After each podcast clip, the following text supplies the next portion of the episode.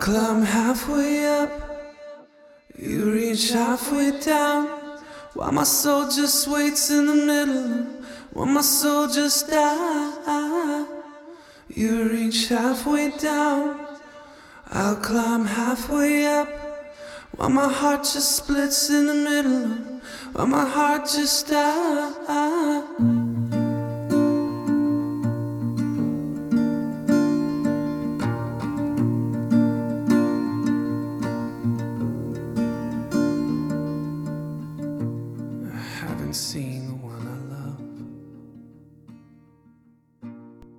Hey guys, welcome back to another episode of the Can I Say This at Church podcast. We thought today that we would finish or continue the conversation about hell. It is, not to put it lightly, important. It is an essential part of our church, of our beliefs, of us. Today, I got to interview someone that can speak with some authority from a different viewpoint than our last guest. Now, we are joined today by Dr. John Stackhouse Jr. A little bit about him. He was born in Canada and raised in southwestern England and in northern Ontario. He was educated in history and religious studies at Mount Carmel Baptist School in Alberta, Queen's University in Ontario. Wheaton College Graduate School in Illinois is where he got his master's with highest honors, and he also has studied at the University of Chicago, where he got his PhD. He is formerly a professor of European history at Northwest College in Iowa. He's also been a professor of religion at the University of Manitoba and the Sang-Woo Yung-Tong Chi Professor of Theology and Culture at Regent University. He now currently serves at Crandall University in Moncton, New Brunswick, as the Samuel J. Mikolaski Professor of Religious Studies and the Dean of Faculty Development. John has written 10 books. He's edited and authored over 700 articles, book chapters, reviews, and the list just goes on and on. He's spoken throughout North America, in the UK, in China, India, Korea, Australia.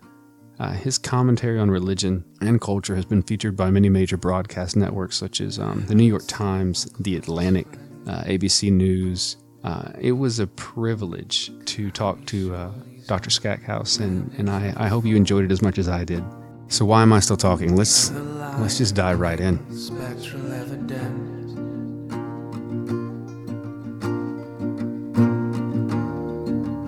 Show me your face.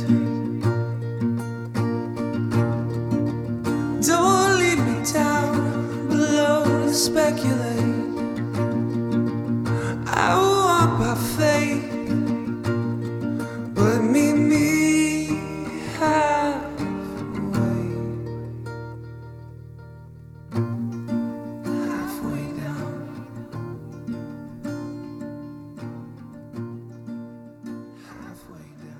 My guest today is Dr. John Stackhouse. Dr. Stackhouse, thank you so much for joining us. Would you prefer Dr. Stackhouse, John, sir?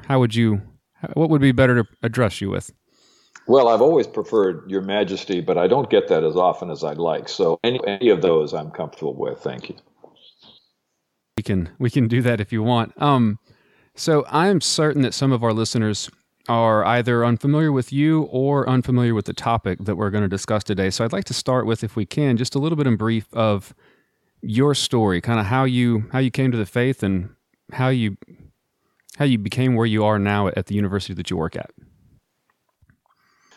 Well, I was born and raised mostly in Ontario, Canada, with some time in my childhood in Britain, where I started school. So this is about my fourth accent now. I've also lived and worked in Texas and in Iowa, in Illinois, and in parts of Western Canada. But I studied in both Canada and the United States history and theology and philosophy, and taught in the U.S. in a couple of private colleges, Wheaton College and Northwestern College, and then taught in Canada, both at a large public university, University of Manitoba, and at a Christian graduate school called Regent College in Vancouver. And the last few years, I've been working out here on Canada's East Coast in a small Christian university where I am a professor of religious studies, but also have a kind of player coach role. I'm also Dean of Faculty Development which gives me the opportunity to help my colleagues push ahead in both their research and their teaching. So that keeps me busy and happy out here. So where in Texas? That's actually my stomping grounds. Where were you at in I guess, my home state? In 1978, my parents made the extraordinary decision to leave a lakefront home in northern Ontario for a home in Abilene, Texas. Oh, my. Yeah. And that's real Texas. There's no lakes there. Yeah, I'm actually from a few hours west of Abilene, where my grandfather affectionately says, with the right set of spectacles, I'll watch your dog run away for a few weeks. Just because there is nothing there. So... if you're a few hours west of Abilene, you must be in the Permian, are you? Yeah, Midland, Odessa. Went to high school in Greenwood and can't stand Midland Lee or Odessa or any of those schools, but that's football would be an entirely different... I could talk about football all day. Well, neat. Do you prefer the bigger school or the smaller school that you're at now? I mean, knowing that one employs you, but just as far as the student basis and size and ratios and whatnot? Well, happily for me, I've enjoyed every place I've taught, and every place I've taught has also deeply frustrated me. And I think that's probably what it's like to live in the real world, good things and bad things mixed up together. The overarching theme of this podcast is to ask questions that you either don't want to ask or you're uncomfortable asking in a quote-unquote church setting. And in my opinion, hell is an essential conversation that, at least in my upbringing, I feel was a bit glossed over, and it was presented as here's the one option you have, and learn how to get right with it. And so I was believed in what I've come to call as eternal conscious torment, or what other people call the traditional view, that I can't hold. And so my question is there ever a time that you also were like that, where you either taught it or you've been forced to teach it, or you were raised that way and somehow changed? I certainly was raised that way. I was raised by parents who were both strong believers. I was raised in a Protestant tradition known as the Christian Brethren or the Plymouth Brethren. And so that tradition gave us a dispensational theology. And so these are people who were very committed to the Scriptures and to understanding the Scriptures as well as they could, and were particularly interested in end times prophecy. And so the doctrine of hell was bound up with all of those things that have taken American Christian popular culture by storm, from raptures and being left behind and all the rest of it. So my very early teaching was that hell is dark and painful and awful and hopeless and everlasting. And I can remember as a child, actually, one night, as I'd gone to bed and said my prayers, trying to imagine what it would be like, leaving aside the excruciating pain of hell, just to be in a dark place by myself, like I was in my bedroom, forever, knowing I would never get out. And I remember, I must have been only 6 or 7 at the time, having a very keen sense of how awful that was. And it left a very strong mark that stayed with me when I was into my theology work decades later. Yeah. Yeah, I can echo that. And I know as my oldest is 8, and he's beginning to question things. And every once in a while he'll say something, and I'm like, I don't know how to answer that and be truthful and also not scare him to death.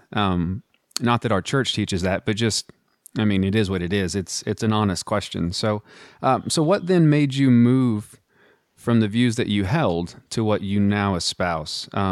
What I believe some would call a conditional view of hell, and in a chapter of a book, you gave it a different term, and we can talk about that in a minute. But what moved you, or how did that evolve? I was a convinced believer all of my growing up years, and in high school tangled with a thoughtful ex-Christian English teacher who seemed to me to have left his Roman Catholic Christian faith behind and was determined to help other people leave their Christian faith behind as well. And so that pushed me into thinking about apologetics and how to defend my faith, even as a pretty young person, probably just 12 or 13. And I saw this, though, as not just combat, because I really liked this English teacher, but as serious and searching conversation. And I'll always be grateful to him that the conversation was always respectful and even affectionate. And I'm on good terms with him to this day. He's read several of my books, and in retirement, we've had a couple of good talks on the phone. So I was open to rethinking anything that I'd been taught if it were wrong, but I was also pretty inclined to defend it unless I really couldn't. And it wasn't until I'd taken a year of Bible school and then was at a secular university for my first degree where I read a book by a British Bible scholar, John Wenham, that was published by the InterVarsity Press. And I was an InterVarsity Christian Fellowship chapter leader at that point and selling IVP books. So here's this indubitably evangelical Christian publisher publishing this book by a fine Bible scholar. And in this book called The Goodness of God, Wenham, for the first time in my experience, raised the idea that hell was terrible and was something one did not escape, but wasn't something that one had to endure infinitely. His idea was that a finite being can only pile up so much debt, so to speak, can only sin so much. And then in hell, we pay for our sins because we didn't get Jesus to do it.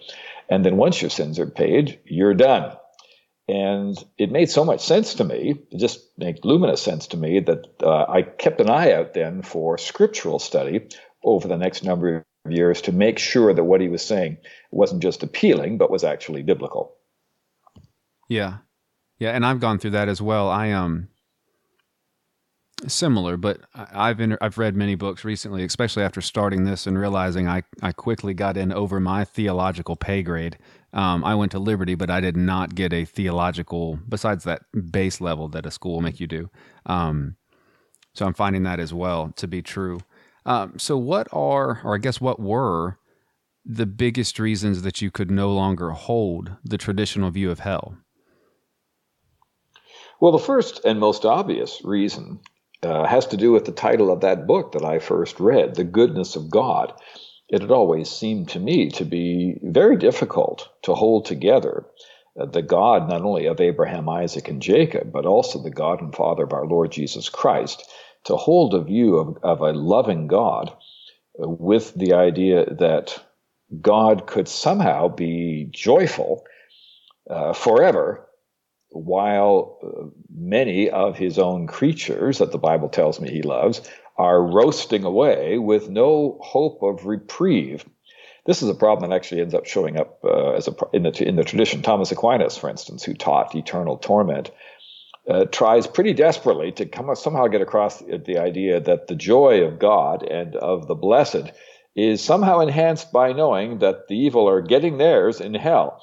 And I thought, this Thomas guy seems to be having some empathy problems here. It seems to me to be pretty awful. So I was already, I think, theologically inclined to doubt that this made sense. There was some kind of real contradiction there.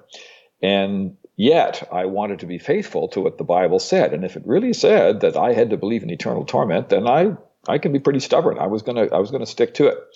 And so Wenham, being a biblical scholar himself, opened the door for me. And then when I encountered the painstaking work of Edward Fudge, your fellow Texan, where he laboriously goes through every passage that he can find that pertains to this, as well as some writings in the early fathers, to me that really sealed the deal. And what I've done, I think, if anything, Seth, is perhaps to bring some theological sophistication to the early work that John Wenham did and the biblical work that Edward Fudge has done.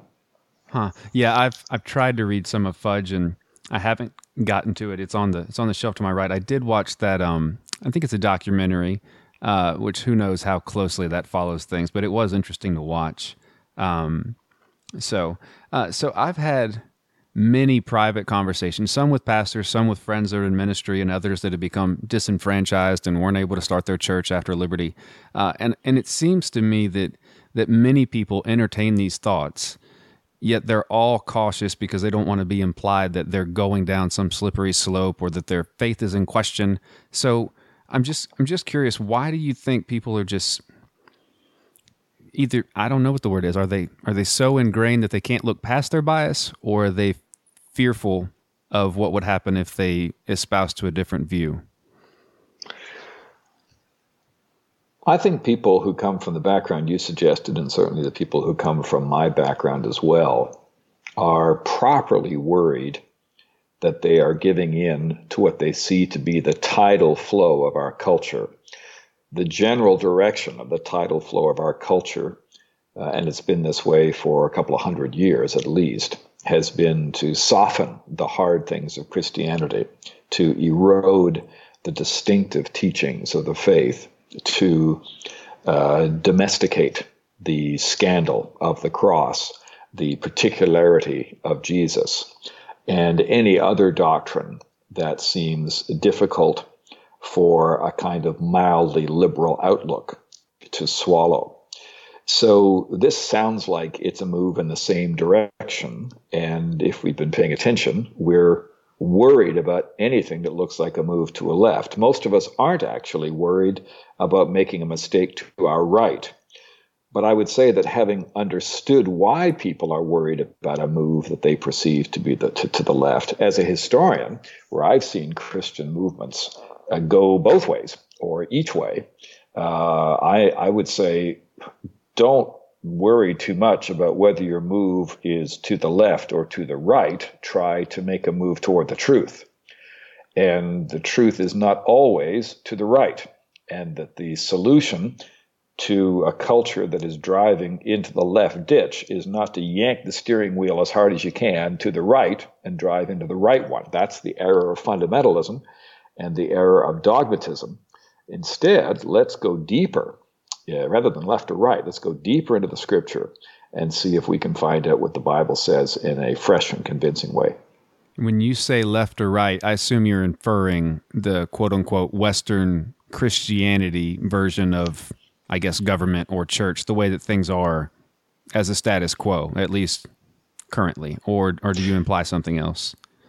No, thank you for asking. No, I was trading on what I think is probably a common vocabulary for you and me and your listeners in terms of what we take, broadly speaking, to be liberal.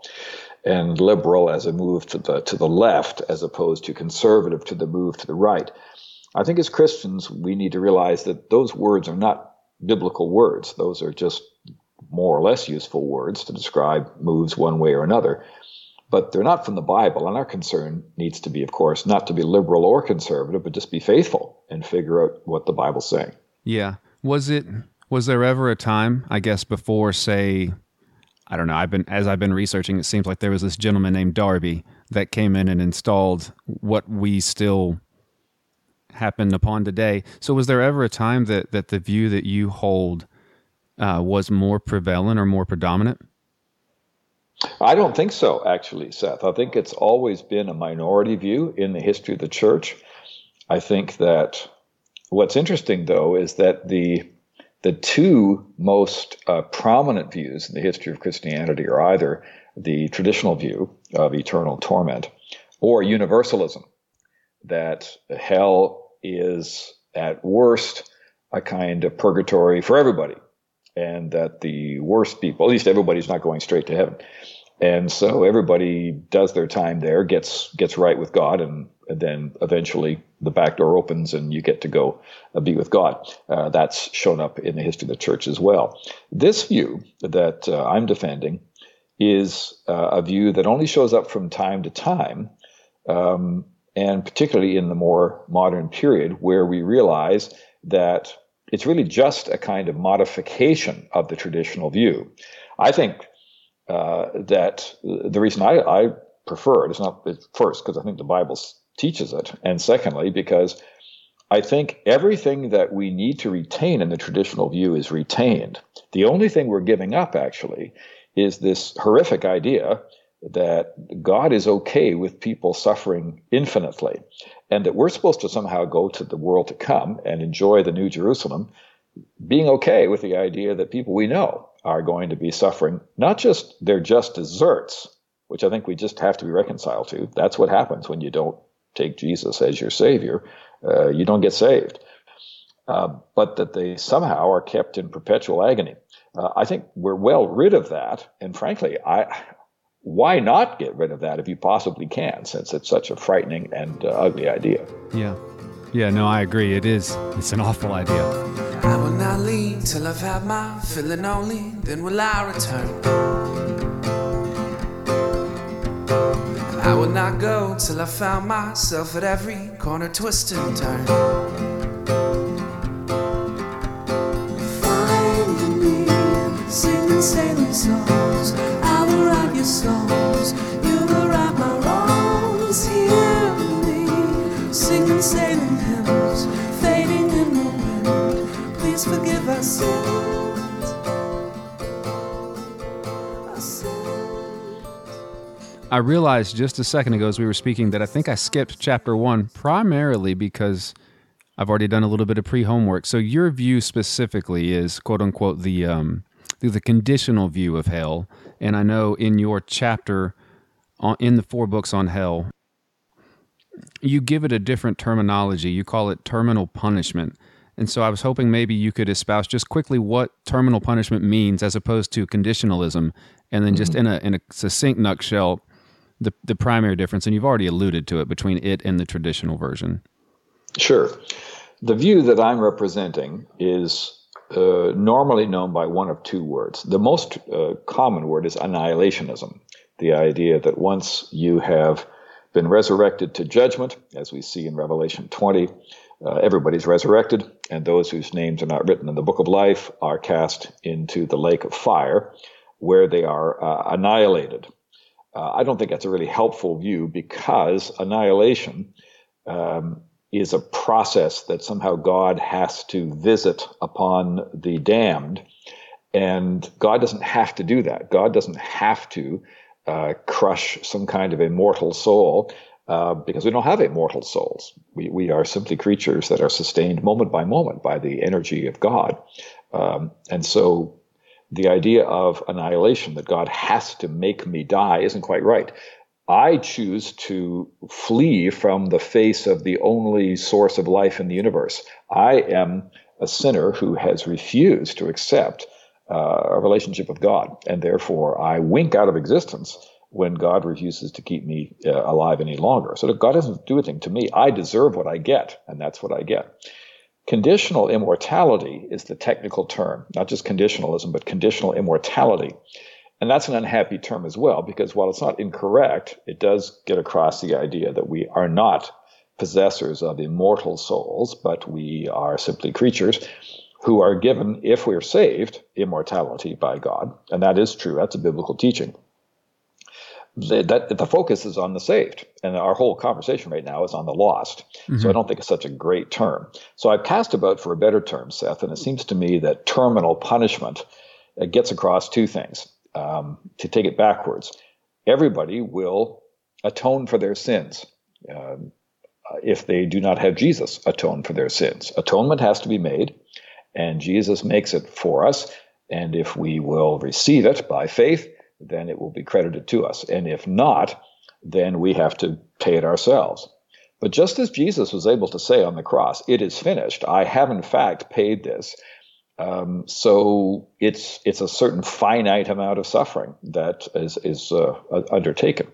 And if I don't let Jesus do it for me, I have to do it myself. So I then suffer the punishment that is due me, and then I'm terminated because I have cut myself off from the only source of life in the cosmos. Once I'm done my suffering, my debt's paid, and I disappear. So it's awful, and the consequences are eternal. I'm not coming back from that. There's no back door. But on the other hand, I don't have to suffer infinitely for a finite lifetime's worth of sin. Yeah, that's to put it into a political term of today, that is an extremely long mandatory minimum for regardless of whatever the sin is. You said something a minute ago, which is different than I normally hear. So you said that as human beings, our souls are not immortal, I guess by default. So can you explain that a bit? Because sure. I know I've been raised to, nope, everybody is, you've been given an immortal soul and it's got to go one of two places. So is that not scriptural, or is that? No, it really isn't. It's Greek thought creeping in. to Christian thinking, which a lot of Greek thought has through the early church. And I'm not one of those folks who reflexively thinks the Greeks are wrong about everything. It's one of the great civilizations of the world. And in the providence of God, Christian theology was worked out, largely with the help of Greek philosophical care and categories. But with any non-Christian way of thinking, some non-Christian ideas got in. One of them was the idea of immortality of the soul. Now, the scripture is very clear that life and immortality come to us only through the gospel. That's virtually a quote from Paul's letters, that the only one who is immortal, invisible, is God only wise, as our hymn says. God's the only one who within himself has the eternal power to live forever. So any kind of immortality we have is granted to us by God. And remember, Adam and Eve are set out of the Garden of Eden lest they eat from the tree of life and ... die. Yeah. So they're mortal, and so are we.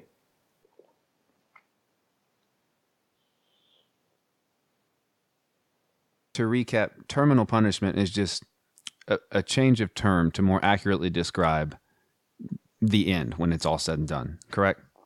As opposed to the others. Yes. Now, let me also flag for a minute that a few people who align themselves with my general point of view, I think, have a seriously defective view. And I say that with respect, but these folks believe that when we're all resurrected on that last day, Revelation 20, mm-hmm. When those who are not recorded in the book of life are cast into punishment, they're immediately annihilated. They're immediately disappearing. And that, to me, makes no moral sense at all. I do think that Jesus talks about a servant who will be beaten with many blows as opposed to a servant who will be beaten with few blows, that some people really are worse than others. Some people have caused a lot more damage in the universe than others, and their suffering will be commensurate with the evil that they've done. Everybody really will atone for exactly his or her sins. So I wanted to just mention to you, Seth, and to your listeners that some people hold to this view, which I think is going too far in the other direction. I think the Bible makes it pretty clear that all those books that are talked about in Revelation 20, I think, imply that God has kept a careful account of everybody's behavior. And if you don't put your sins on Jesus, they're on you line by line. Sure. In the book that I referenced earlier, the Four Views on Hell, in your chapter, you talk about two different, and I might say it wrong, so correct me if I am, two different poles of God's goodness as a way to understanding that goodness. Can you, I guess, elaborate on that a bit? Yes, God is good in two ways. Our culture prefers us to emphasize one of those two poles. God is love. I've even heard quite orthodox theologians, people who should know better, say things like, whatever else God is, fundamentally, God is love. Not just well-meaning preachers, but people who really have their theological grounding will still say stuff like that. And it's just not true. For one thing, everything that God is, God is. So it's not like God has layers and he's got, a heart of love. But then he's got this other layer of holiness, he's got this other side to him, as if he's sometimes angry or he's sometimes wrathful so I know what they're trying to get at. But in the very same letter of the New Testament that tells us God is love, 1 John, the same letter tells us God is light, and in him is no darkness at all. And God is straightforwardly, continually against anything that is not optimal, anything that is not right. This is why God is the God of justice and righteousness. God is the God who judges the world and makes everything right. I sometimes say that God's a perfectionist, and he's the only one who's a perfectionist who's not neurotic, because when you're the supreme being, you can make things right. And in Hebrew, the judge is not only the one who discerns what's right or wrong, he makes what's wrong right again. He levels things that are out of whack. So when Jesus comes back to judge the world, he's going to make it right. And this is God's settled opinion against evil. This is the wrath of God. God doesn't get wrathful. God is always against evil, even as he's always a God who loves us and wants us to flourish. And so any view of God on any doctrine, and particularly in the doctrine of hell, needs to hold these two ideas together, that God is always against evil, he is always righteous, he's always just, even as he's also loving. And I think sometimes then some defenders of the traditional view have tended to emphasize God's justice and righteousness and dignity and holiness at the expense of the obvious declaration of God's love for everybody. And some of our friends on the universalist side, it seems to me, have run into the danger of underplaying the fierce resistance God has to evil and his insistence that evil be properly atoned for. I don't think you have to go that way. I think you could be a universalist on more orthodox grounds. It's just that I don't usually find many universalists who are strong believers in substitutionary atonement, right? Who are strong believers in otherwise orthodox doctrines. They tend to kind of shift to the left on a whole bunch of things at once, and I think we need to hold this together. Yeah. Atonement's a whole different beast, and I'm trying to work through that now. I'm nowhere close. Talk about that another time. Yeah, sure. Absolutely. I thought there were only three versions, and apparently there's not. There's so many different, even some subsets. So I actually spoke with Robert Perry, and I've also spoke with Thomas Talbot, and they both used a similar metaphor, and I will probably butcher it, but I'm curious as to your thoughts on it. So when I asked them what hell is, and I'll ask you the same thing in a minute, one of Robin's terms, and again, I'm probably very badly doing this, is it's a form of, to put it into better terms, like a chemotherapy that's going to ultimately result and be painful throughout the process, but ultimately result in everyone, and in this case, everyone universally, being reconciled. And so your view is obviously not that. So what are some issues with that, I guess, scripturally or personally? And then what in your, in a terminal punishment version of hell, what is hell? Yeah, the problem I found with Robin's chapter in this book on the four views of hell, which is really, of course, three views of hell, plus a chapter on purgatory. Yeah. Those really are only three views, in case your listeners are confused. There's just the traditional view, there's my view, and then there's the view of universalism.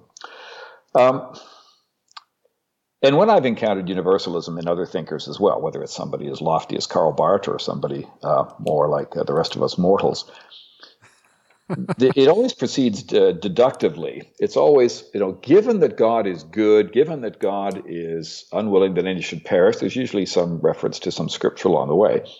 How can we possibly believe that hell has no back door? How can we believe that God's purposes would be frustrated? How can we believe that God won't get what God wants? And all of this, these are all good rhetorical questions. And if one was willing to grant Robin Perry his premises only, then I think he argues pretty validly to his conclusions. The problem is there's a whole bunch of scripture that he simply does not take into account, hopes you won't notice. I'm being a bit cheeky here. And if you do notice, I think he has very poor responses to that.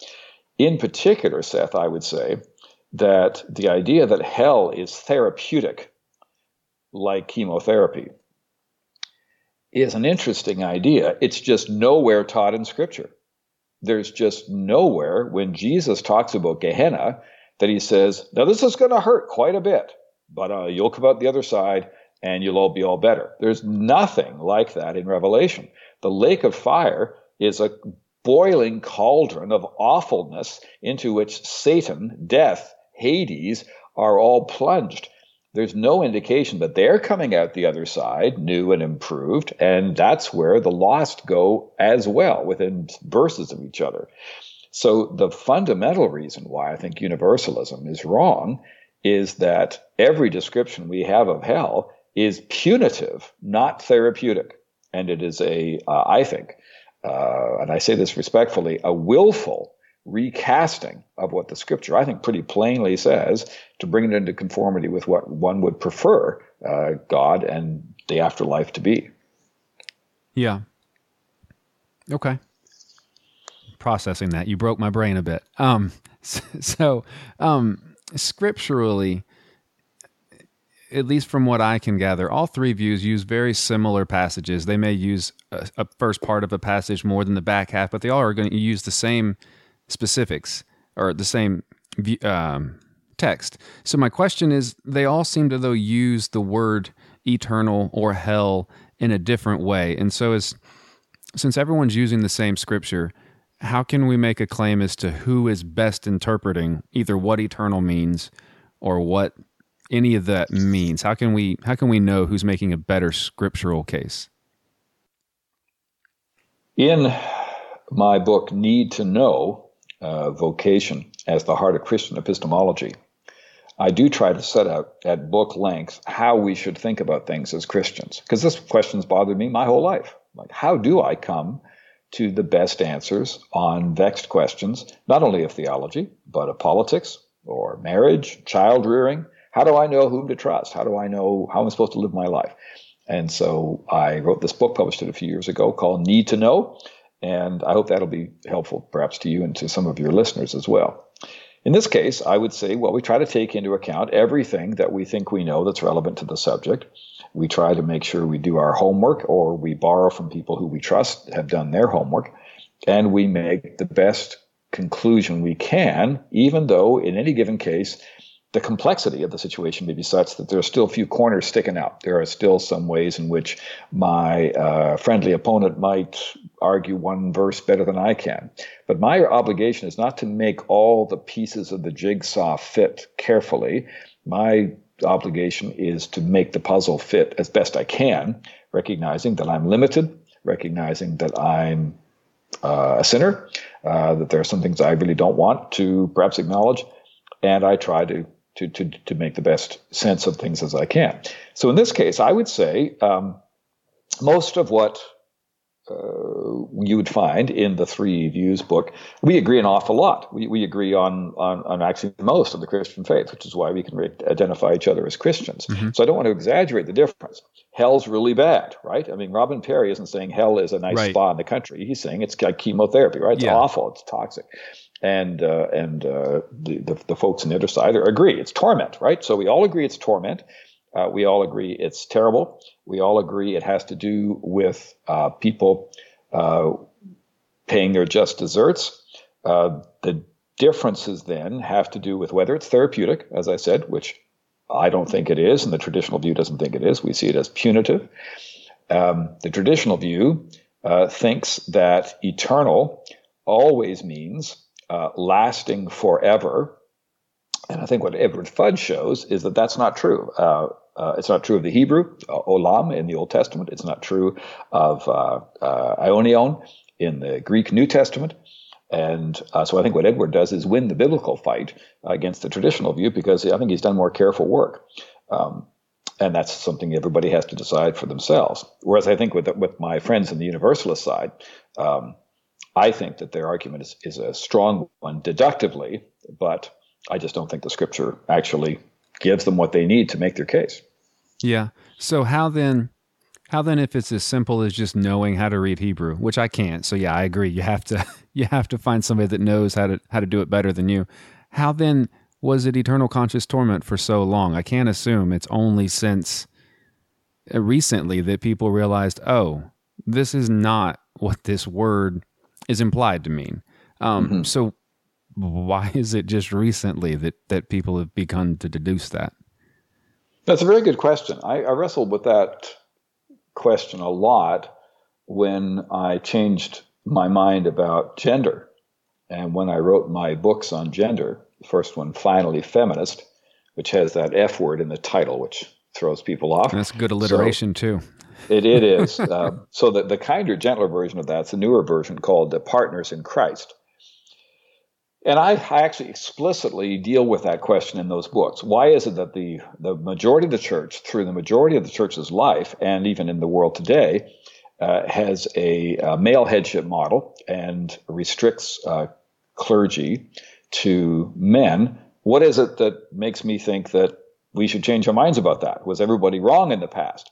And I think a lot of biblical feminists as well as liberals, have basically said, yeah, they were wrong in the past, and we are enlightened enough, and we know the Greek and background, and we're right, and they were wrong. I think that's really intolerable. I think the Holy Spirit must have done a really bad job of inspiring the Bible and of leading the church if for 19 centuries everybody got this question really wrong, and we alone have seen it in the clear light of a new day. So I actually suggest why, when it comes to gender, God did want us to read the Bible patriarchally until now. And now we are supposed to pick up on the clues that tell us to change our minds about how to treat men and women in the church and society today. But I'll leave that for another time. But I just want to say that I do care about that, and I think you're right about this.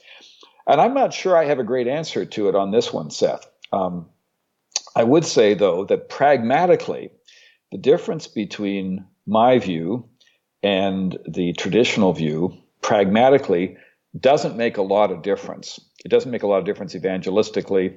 It doesn't make a lot of difference in the main point, which is hell's really bad, and you need to flee it and run to Christ.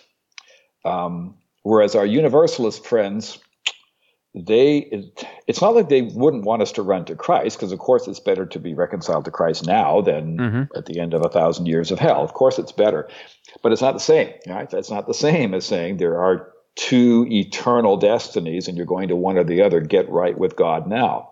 So pragmatically, it didn't make a lot of difference. And what I find interesting, though, is that I think apologetically it does. I think why offend people today with the idea that God somehow is okay with people roasting forever, so to speak. And it's not clear to me why that wasn't more offensive to our Christian forebears, and why they didn't wrestle more with that, because it would have been just as upsetting in the 13th century as it is to us today. But Aquinas tries to make it okay. And I would say, why don't you revisit the doctrine? So I don't have a really good answer to that yet. Yeah, you're right. That would make a great conversation. I was thinking about that earlier. I was driving back from South Carolina yesterday, and it was a longer ride than need be with three children under the age of 10, a lot of bathroom breaks. But something that I was thinking about, and I'm sure I've heard it elsewhere, is the Bible, much like the way people argue about the Constitution, but in my mind, I don't know why the Bible has to be static in how we understand it. And like there was a time that slavery was fine and it was scriptural, and obviously now it's not. So there's a lot of those, not just gender related as well. I think the obligation for us then, Seth, is to explain. Now, did the Holy Spirit want us to practice patriarchy until he didn't want us to do so anymore? Now, I think I can make a case for that. Whereas I think it's very hard to make the case that the Holy Spirit wanted us to hold slaves and then changed his mind. Right. And so that's where I think when it comes to LGBTQ questions today, when it comes to universalism, when it comes to other proposed alterations that people have for our thinking, sometimes we got things, we had different views in the past because of our sin. Other times it's because God accommodated himself to our sin to make the best of a bad situation. Right. And then still other times, there are fresh challenges that didn't occur to our forebears. I would say, for instance, that the whole rise of creation care and ecological concern in theology isn't really an issue until human beings possess the technological power to really wreck the earth, which is really only a modern phenomenon. Yeah. So it's not surprising Augustine and Calvin have nothing to say about it because it's not an issue for them. Yeah, I heard, I think it was Rob Bell said something similar to that of, you know, you're doing other things better, but they also weren't destroying the planet, and it's fine. So they were doing, I think his words were, they did Leviticus better than you, and you're doing something else better than them, but that doesn't mean you can't learn from both sides. Something, and I'm sure I've heard it elsewhere, but something that has nagged at me over the last few months is in an eternal conscious torment version of salvation, why would someone, so if Christ can die on the cross and cover the sins of everyone ever in all times in a finite amount of time, I mean, he's not still hanging there, why then would someone have to suffer for a infinite amount of time when Christ is able to suck up all sin in a finite amount of time? Yes, that it strikes me as exactly right. And what, and that's, I think, an argument for the case I'm making. And what my friends on the more traditional side will then say they'll start bringing more infinities into the conversation. So God has infinite moral worth. God's dignity is infinite, and so to sin against that deserves infinite punishment.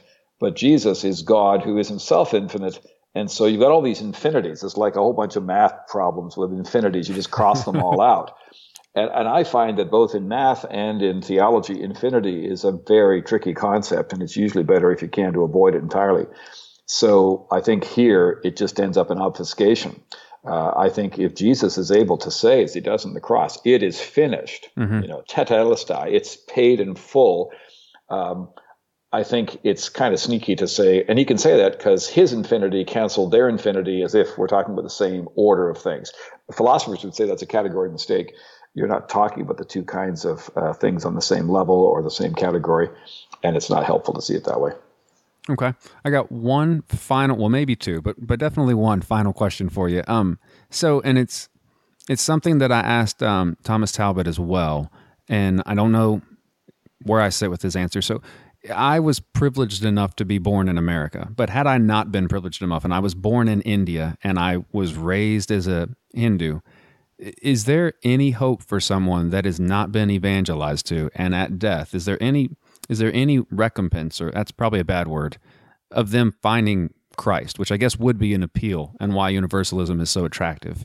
Is there anyone in a terminal punishment view, conditionalist view, that there's any hope for that person if they've never had the opportunity to hear? Oh, sure. And I, in a couple different places, defend what I call evangelical inclusivism.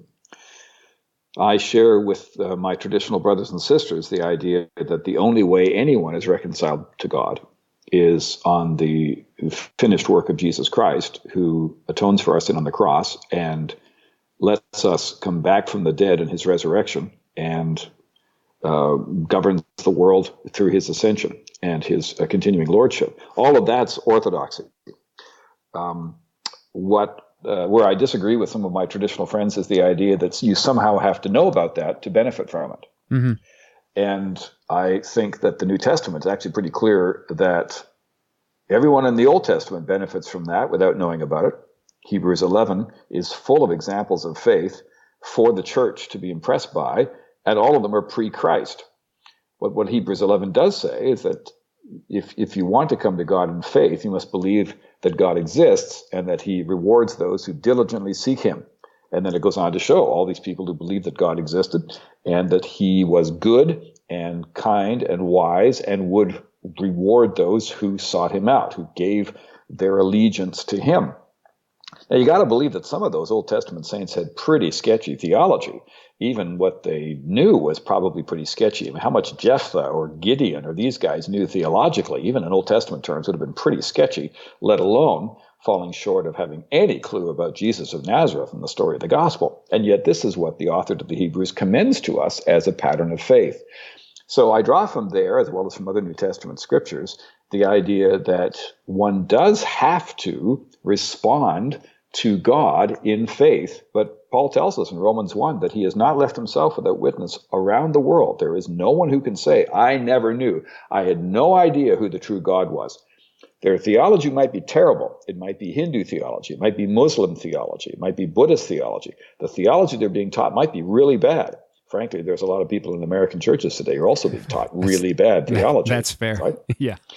But if through that fog, the Holy Spirit reaches down to you, and of course, that's what he does for all of us, right? God comes first and reaches down to us. None of us just reach up to God in our own goodness. God reaches to us. And if we will believe that God exists and that he is the rewarder of those who diligently seek him, we will be saved, even if we haven't yet heard of Jesus Christ. So my confidence is that when somebody dies in India or China or some other place in Africa who's never encountered the gospel, but has been visited by the Holy Spirit and has given himself or herself to Christ, or to God, I would say, to the true God, that when they meet Jesus, that's going to be happy for them. No one's going to reject Jesus, who loves the true God, his Father.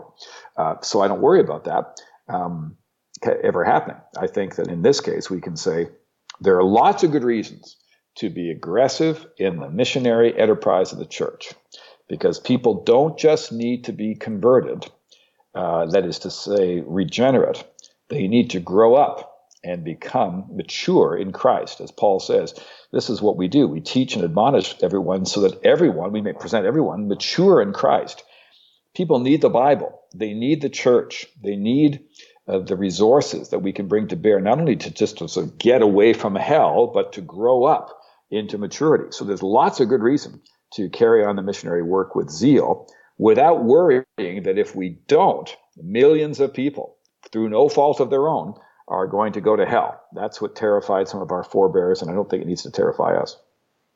So my last question for you would be a building upon that. So you're obviously in a privileged position that you can educate those that are then going to educate others in religious, philosophical, theological issues. So what would be the one thing from what you've observed and unrelated to hell that the church could adopt? What would be one thing that the church should or could adopt to really move the mission of Christ forward, I guess, for the next 15, 20 years? Something that maybe we're doing poorly or just is not on the radar, and we really should look at it as a society. There's not much that we're doing as a church today really well in your country or mine. I think our worship is pretty thin. I think our fellowship is even thinner. I think our commitment to mission is about third or fourth or 10th on our list of priorities after we focus on our family and we do our jobs, and then we give what's left maybe to Christian work per se. So there's not a lot we can be excited about, but I would say the one thing that has been shown to help adult believers live integrated, strong Christian lives is adult Christian education. Among our many problems is that we just are stone ignorant. We don't know our own faith very well. We don't know how other people think and how they believe. We don't know how to relate our faith to what they think. We don't know how to contend for it. We don't know the Bible. So I think, frankly, podcasts like yours help people because we have a lot of learning to do before we can really make ourselves clear to other people in the name of the gospel. Mm. Yeah, that'll be hard, though. I have to admit that I don't know what I'm talking about to make that work a while, which is hard. We'll plug the new book a little bit and also point people to where they can find more about you and some of your works as well before I let you go. Thanks. Yeah, thanks, Seth. Well, it's easy to find me. I'm just johnstackhouse.com, and my website will show you around if you're interested in finding out more about me and where I write. My latest book is called Why You're Here, Ethics for the Real World. And so that will maybe something we can talk about another time. Mm-hmm. But my other books are listed there as well. And in a nutshell, hopefully we'll sell you 15 more copies. What specifically are you trying to approach in the new book about why I'm here? Yeah, the new book is I tried to get my publisher to call it The Meaning of Life, because it really is, from a Christian point of view. I'm trying to suggest, why is it that God has put human beings on the earth, and why is it that he has kept us here as Christians? Why doesn't he just all rapture us into heaven? What are we supposed to be doing? And how do I think Christianly about my work, about art or politics or child rearing, not just about Bible study and evangelism?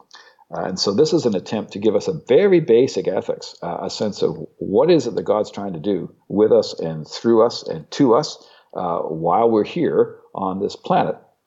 And what do we have to look forward to? One of the things I say in this book is that we're not going to heaven. We're not going up to some kind of spiritual place in the sky, that we are going forward to a new Jerusalem on a new earth.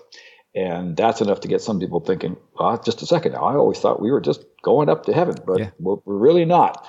And this book tries to suggest why we're not and how this can invigorate everything we do here and now. Mm. Yeah, no, I am intrigued, especially when you say we're not going to heaven. I don't know if you saw, but my eyebrows did raise. Look, I look forward to having you back on to discuss that. And I greatly appreciate your time today. Sure. You too. Thanks, Seth. Thank you so much to everyone that listened today, to everyone that has supported us in any way, be it Twitter, Facebook, the iTunes reviews, both the negative and the positive ones. Any feedback is so helpful.